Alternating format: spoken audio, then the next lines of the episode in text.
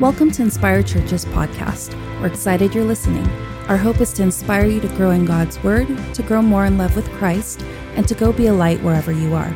To find more teachings or donate to the ministry, visit us at inspirechurches.com good morning. I'm glad that you guys have decided to join us. And, uh, you know, uh, I was just thinking when Pastor Phil was talking about how uh, it's going to be exciting to celebrate and come together again on a Sunday morning in a facility, and we'll be able to hug each other and fist bump and high five. And I began to think, man, that's going to feel almost like heaven when we get there and we get to be around brothers and sisters again and just unite as a family. And so I'm excited about that day. Um, and I'm excited about this morning because we are starting a brand new series. And uh, over the next four Sundays, we're going to kind of unravel this concept concept, much like pulling a thread on a tapestry. Um, the brand new series is called Behold the Lamb. And uh, today's going to be the first uh, part of that series. And I know that you guys are going to not only enjoy this, but you're going to be fed, you're going to be blessed, you're going to grow. This is going to be an awesome time. And so I'm just glad that you're here to join us. Um, and as I said, it's almost going to be like pulling the uh, a thread of a tapestry. When you see a tapestry completed, you see this vibrant uh, picture displayed, uh, this large design, and it kind of gives you an idea of, of whoever it was that created that tapestry, what they had in mind. And if you pull the right thread, uh, it's possible to really unravel the whole tapestry throughout all of the nuances and complexities uh, because there's a thread that runs throughout the entire thing.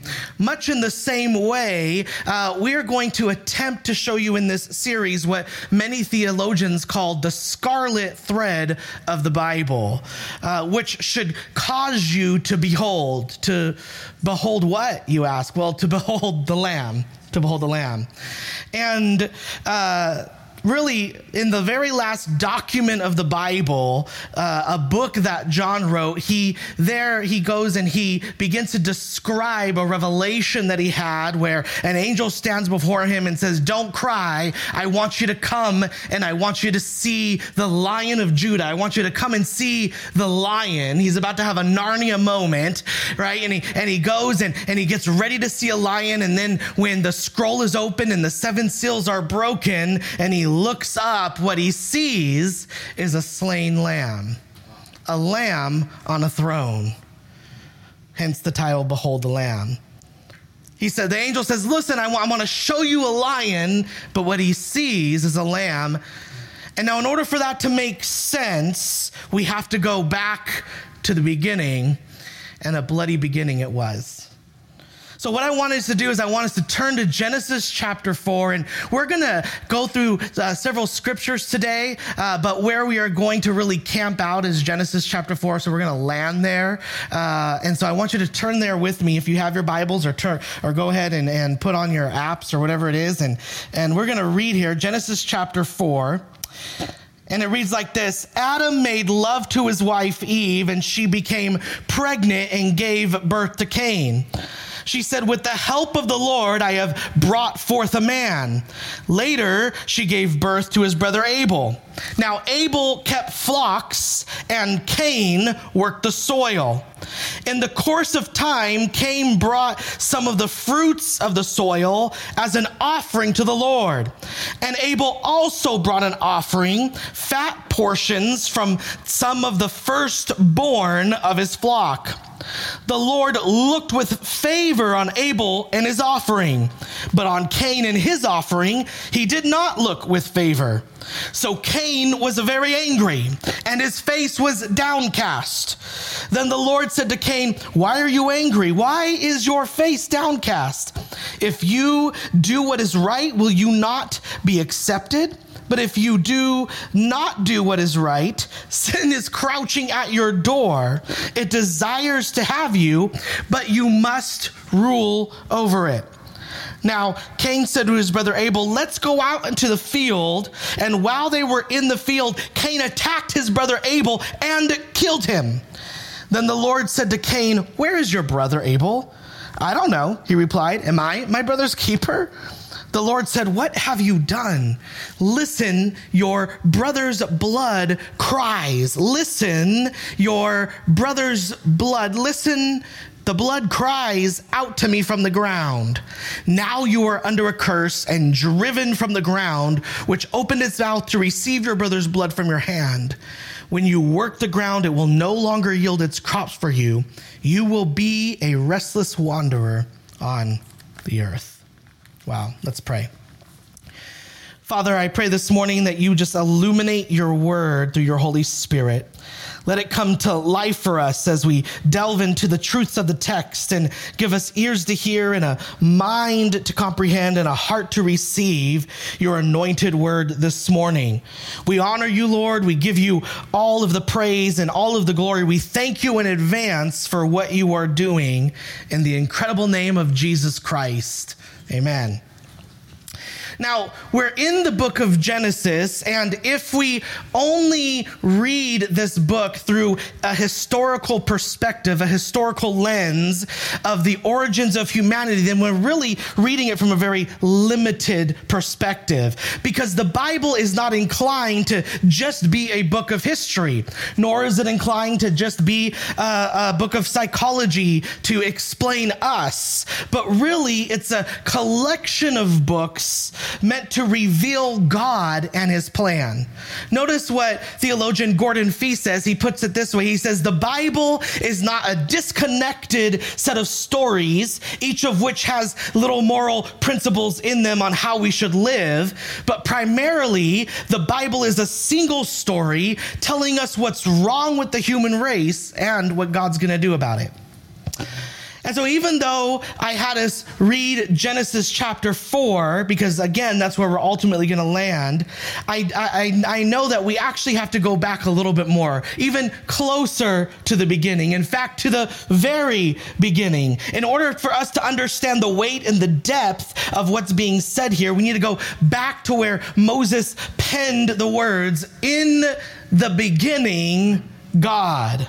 That way I can, I can begin to lay a foundation of the ancestry of your fault.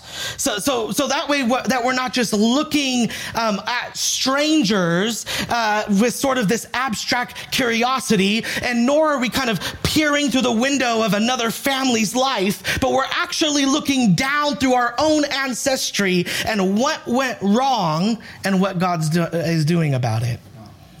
And so demonstrating that God is not reactively working in the world, but he has a plan. But from and from the beginning, he had a plan. See, you need to understand that God is sovereign in all that he does. He has determined the end from the beginning. And in such times that even we are living now, it really would behoove us to remember this fact. And so Moses doesn't start with us, but he starts with God in the beginning God. God always was. He, he didn't, he didn't come into existence. He didn't come from somewhere, but he is self-sustaining. He is self-existing. This attribute is called the aseity of God. He always was. He was there before anybody could tell him he was God. He wasn't voted in and he can't be voted out. He always was. God is God all by himself. He needs nothing else. And out of the fullness of the abundance abundance of his love, he created. He created Adam and Eve in the communicable attributes of the image of God and placed them in paradise. But then they disobeyed God and sin entered into humanity. And when Adam fell, well, everything else fell with him. In fact, I want us to look at Genesis chapter 3 starting in verse 6. It says this When the woman saw that the fruit of the tree was good for food and pleasing to the eye, and also desirable for gaining wisdom, she took some of it and she ate it. She also gave some to her husband who was with her, and he ate it. Now, watch this. And then the eyes of both of them were opened, and they realized they were naked. So they sewed fig leaves together and made coverings for themselves. Then the man and his wife heard the sound of the Lord God as he was walking in the garden in the cool of the day, and they hid from the Lord God among the trees in the garden. But the Lord God called to man and said, Where are you? He answered, I heard you in the garden, and I was afraid. I was naked, so I hid. And he said, Who told you you were naked? Have you eaten from the tree that I commanded you not to eat from? Then the man said, Well, the woman you put here with me, she gave me some fruit from the tree, and I ate it.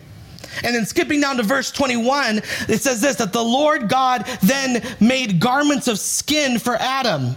That he killed an animal, he made garments for skin of animal uh, of Adam and his wife and clothed them. And the Lord God said, The man has now become like one of us, knowing good and evil. He must not be allowed to reach out his hand and take also from the tree of life and eat it and live forever. So the Lord God banished him from the Garden of Eden to work the ground from which he had taken. After he drove the man out, he placed on the east side of the Garden of Eden a cherubim and a flaming sword flashing back and forth to guard the way to the tree of life. This morning, we're really going to go through three things, uh, and they're this. Number one, the significance of sin. Number two, the, I'm sorry, the seriousness of sin. Number two, the significance of sacrifice. And number three, the sound of blood. Number one, the seriousness of sin. Number two, the significance of sacrifice. And number three, the sound of blood. Number one, the seriousness of sin. Now, what we see here at the beginning is really divine judgment. We see sin coming in and destroying everything. In fact, what we see here is, is that Genesis is really teaching us in in a comprehensive way how sin affects and touches absolutely every aspect of reality. And in fact, it shows us four things, and I want to quickly move through them so that way you can really see the gravity of what sin does. Number one, what they notice what they experienced was first spiritual alienation. They were cut off from God. In verse 8, maybe some of the saddest verses in the Bible, notice it says that they heard God and they hid. They heard God and they hid because they, they immediately experienced spiritual alienation. In fact, many of us right now are experiencing some sort of alienation. In fact, we have a term in our vernacular that, that has never been there before, a phrase that we've never used called social distancing something that we've never had to say before. And, and even in that social distancing that you and I are experiencing right now, uh, there are people that, that have, it has affected all of us in some way or fashion. We begin to feel lonelier. We begin to uh, get anxiety. We begin to realize the, the need for community right? And, and, and, here it was even obviously much greater than that this spiritual alienation. And if you say, well, I've never really felt far from God, I've never really felt distant from God, well, it's probably because you've created a God that is comfy for you. And, and, you and you've created a God that, have, that has deemed everything that you do to be moral and right and okay, but that's not the God of the Bible. Second thing, quickly, is not only does it create spiritual alienation, but then that leads to psychological alienation. Because notice the second thing that we see is it says that the eyes of both of them were open. They realized they were naked. Now, what's fascinating is that in chapter 2, verse 25, it says that, that Adam and his wife were both naked and they felt no shame.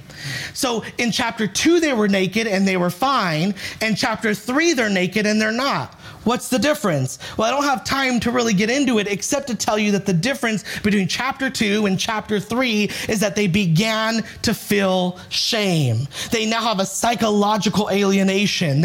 In other words, the minute that we lose God, there is a deep, radical psychological dislocation. We, we're no longer uh, at ease with who we are. There, there's a sense of inadequacy within all of us. And that's because, watch this, write this down, when when you lose who God is, you lose who you are. I'll say it again.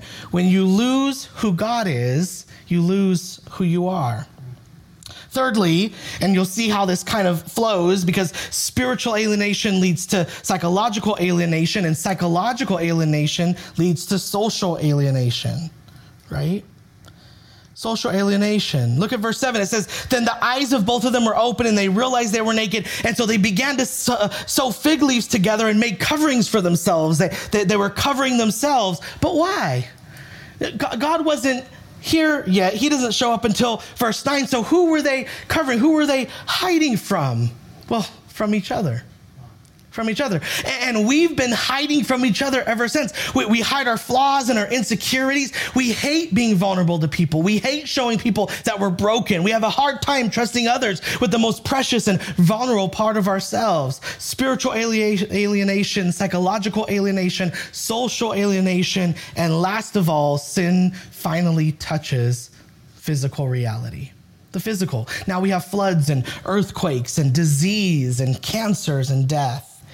Now, the reason that I went through those is because it's important for you to know what sin does. Because as you're hearing this and as you're feeling it inside of you, as you're like, oh my gosh, yes, this is right, there's something that says, well, how do we fix this? This has to be fixed. What do we do? And now all of a sudden we realize the significance of sacrifice. Point two significance of sacrifice. It's interesting because here Adam and Eve sinned and they immediately began to sew fig leaves together. This, this sewing of the fig leaves is, is really nothing more than self justification. It's, it's really nothing more than, than trying to uh, work for your salvation. It's nothing more than just, you know, dead religion. And, and, when God comes and he looks at the vegetation, he looks at the plants, he looks at uh, Adam's fig leaves, and he does not accept it. He says, that's not acceptable. It's not acceptable. And we see divine judgment come upon Adam and Eve. But we don't just see divine judgment, then we also see divine mercy. We see that God initiates redemption and restoration, and he goes and he finds an innocent animal. And for the first time in Scripture, we see the first death, and the first death in Scripture is a sacrifice. Hmm there was a shedding of blood. God said, Listen, if you eat from this tree, you will die. Well, why did Adam not die? Because something died in its place. Something died in his place. Divine mercy. And so after after God, you know, uh, went and killed uh, this uh, innocent animal and took its skin and, and made coverings, God then kicked them out of the garden, which is actually also an act of mercy. But He kicked them out of the garden, and and this is this is a sign of being separated from the very presence of God. In fact, when it talks about God walking in the cool of the day, that's a Hebrew idiom. It, it doesn't mean that that you could go and and and, and, and in the soils of the Garden of Eden you can can see the footprints of God, but it's a Hebrew idiom to talk about this, this, this uh, sort of intense uh, relationship they had, this intimate relationship they had with God. And now they no longer do. They are kicked out of the garden, and, and a flashing sword, a flaming, flashing sword, now is put in front. To, so that way nobody else and the humanity cannot enter in except for under the knife. Do you see that? I mean, it's almost like you could see it when, when, when they go to walk up, all of a sudden the sword just flashes down and swoops in. And, and, and, so Adam and Eve quickly discovered that, wait a minute, how do I get back in the presence of God? I can't. If I, if I walk forward, this, this sword's going to come. It will take my life. The only way to get back into the presence of God is for somebody to go under the knife. And, and really, this should be bringing sort of memories of Abraham memories of Abraham and, and, and his son that he tied to the altar and he was getting ready to sacrifice because he was being obedient to God and he had the knife in his hand. And as the knife was about to come down, the angel of the Lord stopped him and showed him the ram in the thicket, showed him that, wait a minute, it has already been provided. It's already been provided. The solution has been provided, the sacrifice has been prepared. And Abraham was able to take his son off and instead substitute him for the sheep, for the ram that was in the bush. And he tied the ram down and was sacrificed. And was sacrificed. And you might be thinking, man, this is a lot of blood. This really is a bloody beginning. It is. I remember when uh, growing up, we would wash, uh, we would, uh, sorry, sing that song, Are You Washed by the Blood of the Lamb? Remember that song? You know, have you come to Jesus for his cleansing power? Are you washed by the blood of the Lamb? Only in my great grandmother's church, you couldn't say washed, you had to say washed. And so you'd have to say, you know, are you, have you come to Jesus for his cleansing power? Are you washed in the blood of the Lamb? Right? Are you trusting in his grace this hour? Are you washed in the blood of the Lamb? And I remember our friend would, uh, we brought, invited a friend one time and we were singing this song. And, and that church, they did something called foot washing and, and they did it like once a month. And so they started bringing out these bins of liquid. And my friend started getting nervous because he was like, Are we really going to get washed in blood? You know, what's going on? Right? And you might be thinking, Well, why, why blood? Why does it have to be a bloody beginning?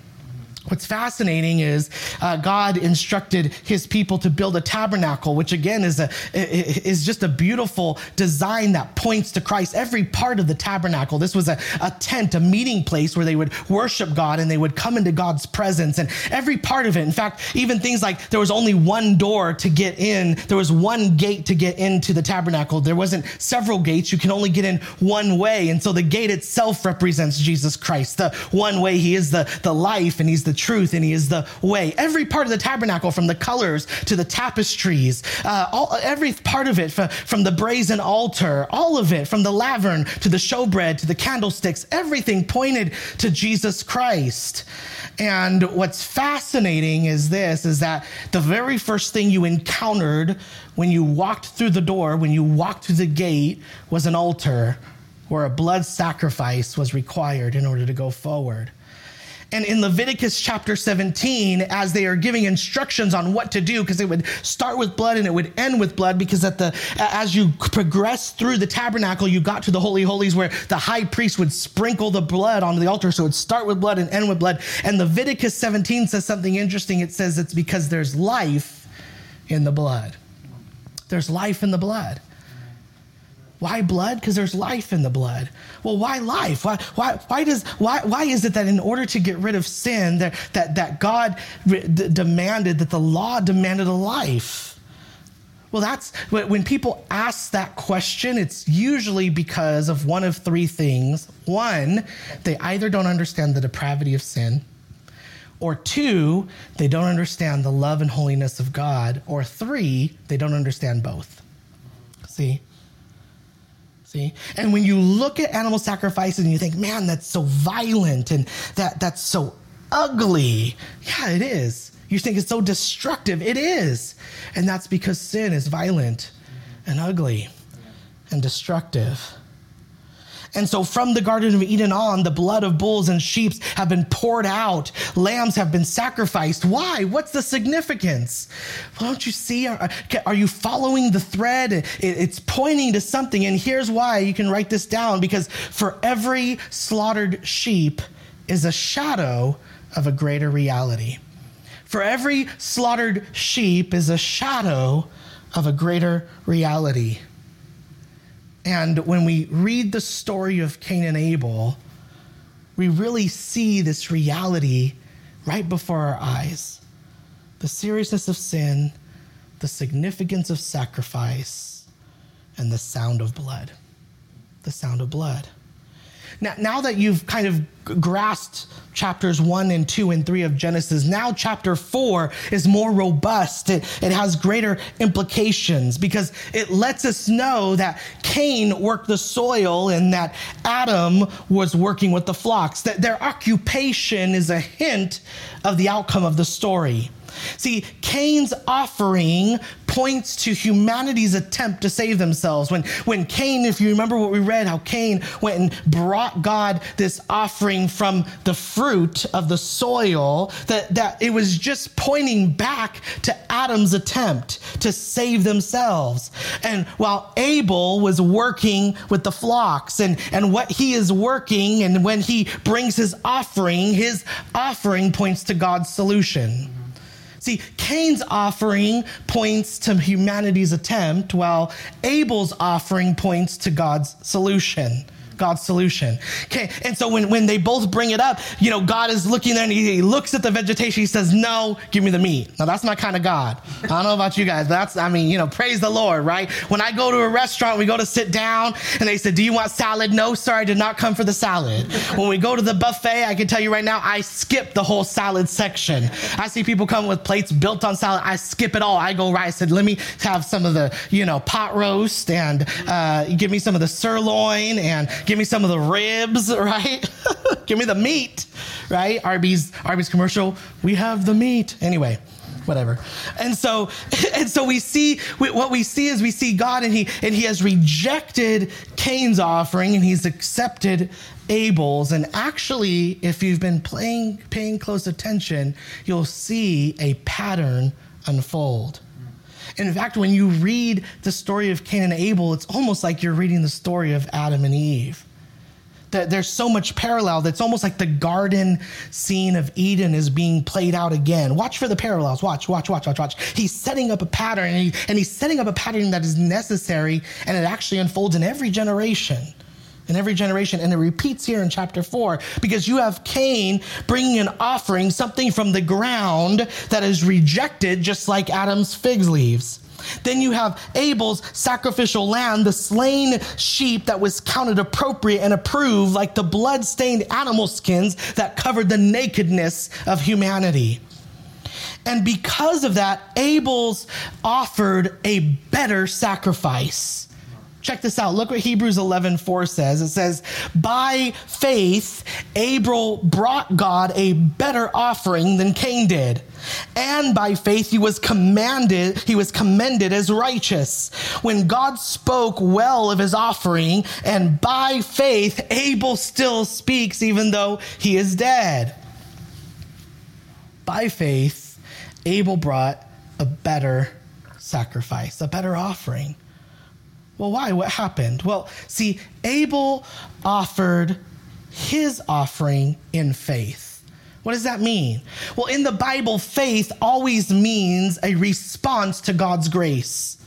And, Cain did not respond to that grace. Here's what we have Abel knew the promises that were given to Adam and Eve, his parents, and that we see in Genesis 3:15. Abel knew that he had to have, certainly he knew it.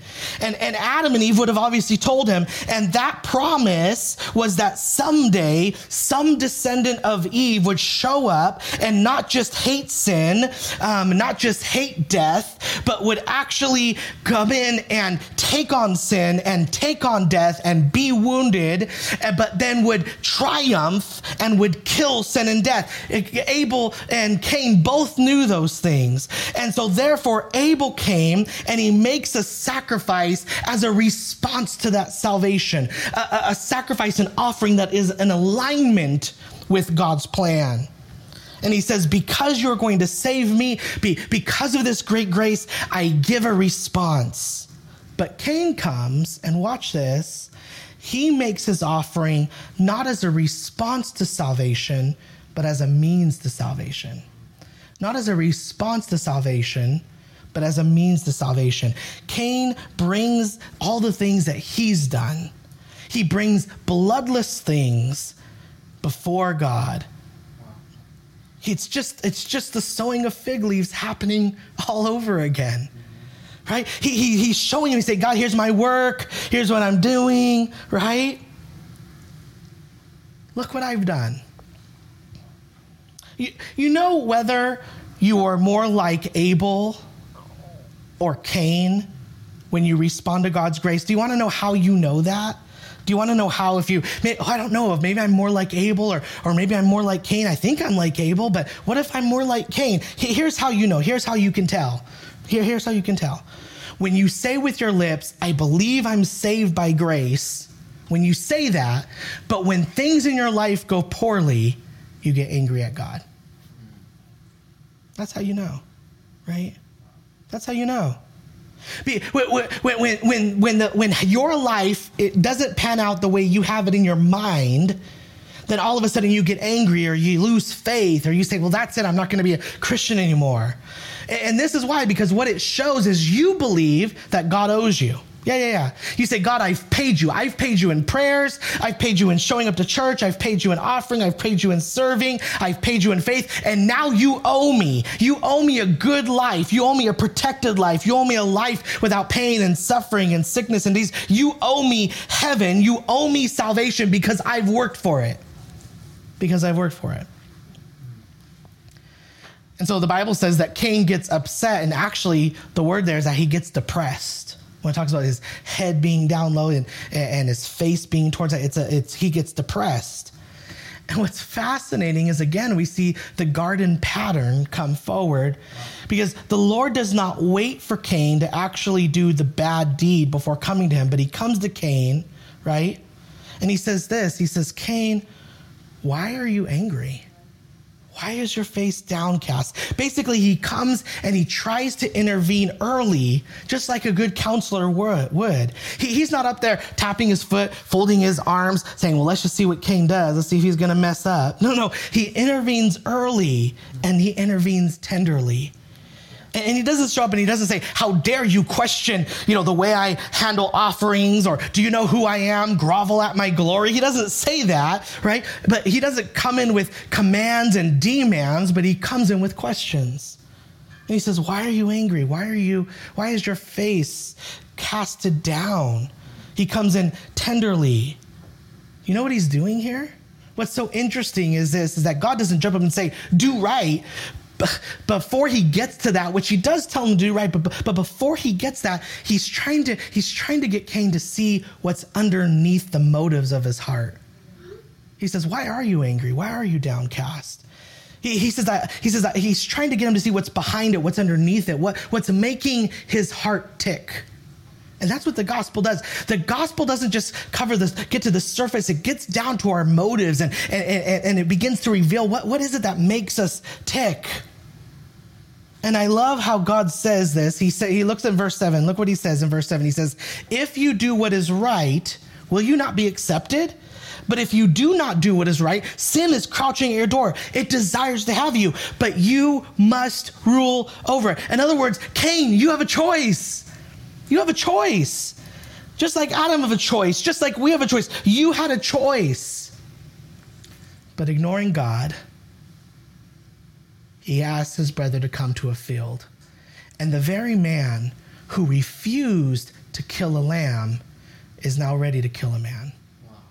The very person that refuses to kill a lamb is now ready to kill a man. So he goes to Abel and he says, Come. He says, Come into my field.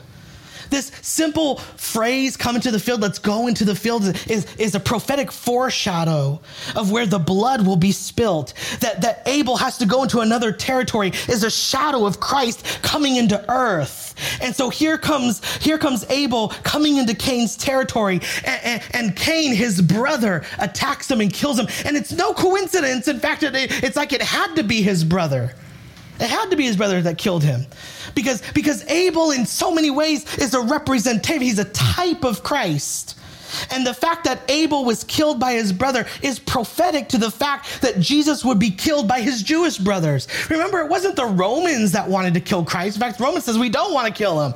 You know, they washed their hands and we don't want to do this. It's up to you. It was his Jewish brothers that said, crucify him, crucify him. And so Cain kills his brother, and God doesn't stop it. Hmm. God doesn't stop it. Cain killed Abel, Abel who had the favor of the Lord on him, and God allows him to die.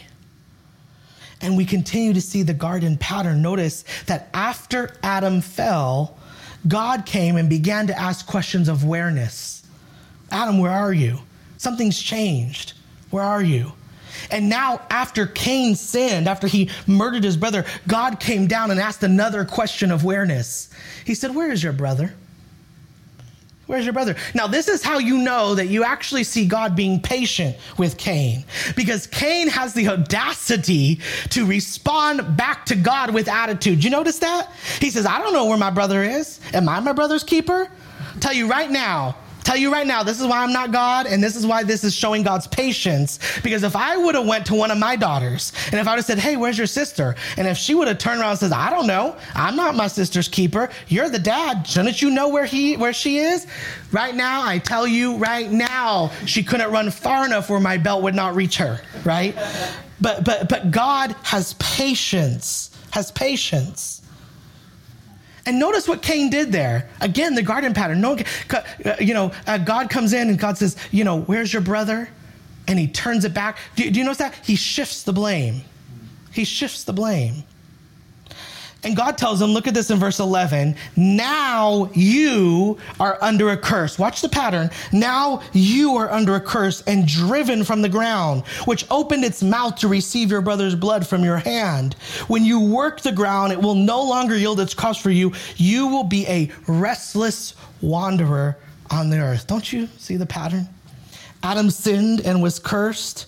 Adam sinned and was driven from the ground. Adam sinned and, and he was kicked out of the garden. He was wandering uh, uh, because he was kicked out, out of the very presence of God. And we see the same thing happening with Cain. Same thing. It's because sin always does the same thing it alienates and it decays. Here with Cain, we see divine judgment, just like in the garden. But just like in the garden, we see divine mercy. Because even though Cain, watch this, never represents, God combines justice and mercy and he puts a mark on him. In Cain's ridiculous, unrepentant, self defensive plea, there's a cry that he gives to God. He basically says, Pity me. And God responds. This is amazing because God cares even for the unrepentant sinner. God cares for people who will not listen to him, who, who will not love him, who want nothing to do with him. Now, God cannot bring him into his presence. Do you see that? But he sustains him when he sends him out. And the whole time, Cain had to hear the sound of blood had to hear the sound of blood. Look at verse 10. The Lord said, What have you done? Listen, your brother's blood cries out from the ground. Listen, your brother's blood cries out. Listen, blood cry. Listen to the blood. Are you hearing the sound of the blood? The blood is crying out. God hears the cry of injustice, and Abel's blood would cry from generation to generation. It would cry for judgment. It would cry for judgment. For every bleeding and bloody lamb, judgment. It reminds me of that part in Macbeth when he writes, Each new morn, new widows uh, howl, new orphans cry new sorrows strike heaven on the face. Each new morn, new widows howl, new orphans cry, new sorrows strike heaven on the face. God said, I hear the sound of blood. The sound of Abel's blood cries out, and it continues to cry out until the real Abel came along. The real Abel. Who's the real Abel? Are you following the thread? Are you following the thread? It, it, it's the one that, that this Abel points to you see. Be, be, because it is here that God reveals that the lamb is just a symbol for the man, and that the lamb is a man and the man is a lamb. I'm going to say that again that the lamb is a man and the man is a lamb. Are you following the thread? Because Abel is just a shadow of Jesus. See, my shadow just points to me. I am the better reality. My shadow, even though is real, I am the better manifestation of what the shadow points to. And, and Abel is just a shadow of Jesus whose spilt blood also cries. But it speaks of something greater. As we go to wrap up, look at this Hebrews chapter 12, starting in verse 24. It says this To Jesus, the mediator of a new covenant, and the sprinkled blood that speaks a better word than the blood of Abel. See that? The, that Jesus, who is the mediator of a new covenant and the sprinkled of blood that speaks a better word than the blood of Abel, that Jesus' blood speaks a better word than the blood of Abel. Why? Why is it better? Here's why. Because Abel's blood cried for judgment, while Christ's blood cries for justice. Abel's blood cries for judgment, while Christ's blood cries for justice. See, see, when you sin, if you're a Christian, then Jesus is standing before the Father and he says, My blood is crying out for justice, not against you, but for you. See, when, when, when, Jesus is standing before the Father and he's talking to all of us who are Christians, he, he is saying that I'm, I, I am crying out for justice, not against them, but for them. Don't you see? Jesus is the greater Abel. Amen. But there's a difference because unlike Abel, unlike the sheep before him who had no say in their death, Jesus laid down his life voluntarily he volunteered the shedding of his blood. And oh, does his blood speak? Oh, does his blood speak? Do, do you hear it? Do you hear the blood? Listen to the sound of the blood.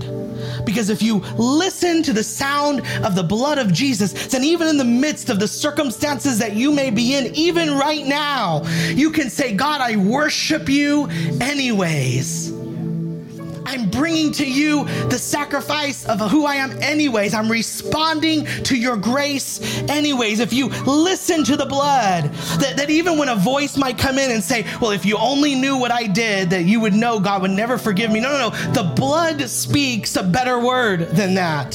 See, when situations don't turn out the way that you envision, you you don't get angry at God, you don't get bitter or depressed, but you stay at peace. When you take a hit, you're still grateful. You're not complaining, you're grateful because you're listening to the blood. Listen, listen, do you hear the sound? The sound of the blood. The blood says God is still in control, that God has victory, that there is hope for you, that there is justice for you in the blood, there is mercy for you in the blood, there is grace for you in the blood, there is restoration and peace and forgiveness in the life giving blood of Jesus Christ. Do, do you hear it? And it's only by the blood, it's not by anything else. No matter what you try to go to, no matter where you try to look, no matter what else you try to take in its place, it won't happen. It's only by the blood of Jesus Christ. Oh, how precious is the flow that makes me white as snow. No other fount I know, nothing but the blood of Jesus.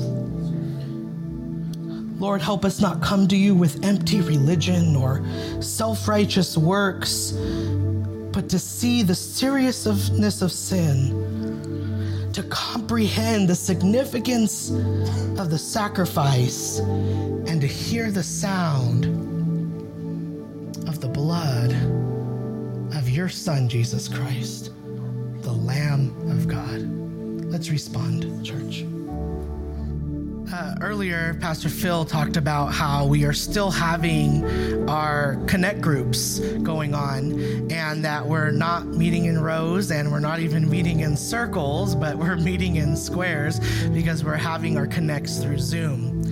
And so every week we like to give the questions that we are going to be discussing during our connects. And so that's what I want to do right now. And so, question number one is this How has the knowledge of the significance of the sacrifice impacted your understanding of God? Number two, how does uh, identifying the scarlet thread shape your view of Scripture? And number three, in what ways do you see the garden pattern played out in your own life? I'm excited for us to meet together, to continue to uh, have community through Zoom. And I pray that uh, you will continue to join us for the rest of this series. Uh, I'm excited uh, because Pastor Phil is going to be uh, bringing the message next Sunday, and you don't want to miss it. It's going to be amazing.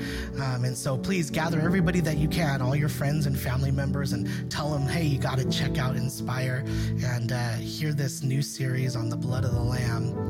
And uh, I just want you to know that we love you very much. We miss you guys. We're thinking about all of you. And, and uh, you know, the Lord Jesus Christ is so good. And sometimes it's in situations and circumstances like this that we can really see the love of God shine through. Love you guys. I hope you guys have an awesome week. Bye. Thank you for joining us for this week's Inspire Churches podcast. Don't forget to share or subscribe to join us every Sunday. You can keep up with Inspire Churches through Instagram at Inspire Churches or on Facebook at facebook.com slash Inspire Churches. To support the ministry, you can click on the link in the description or visit us at inspirechurches.com for more information.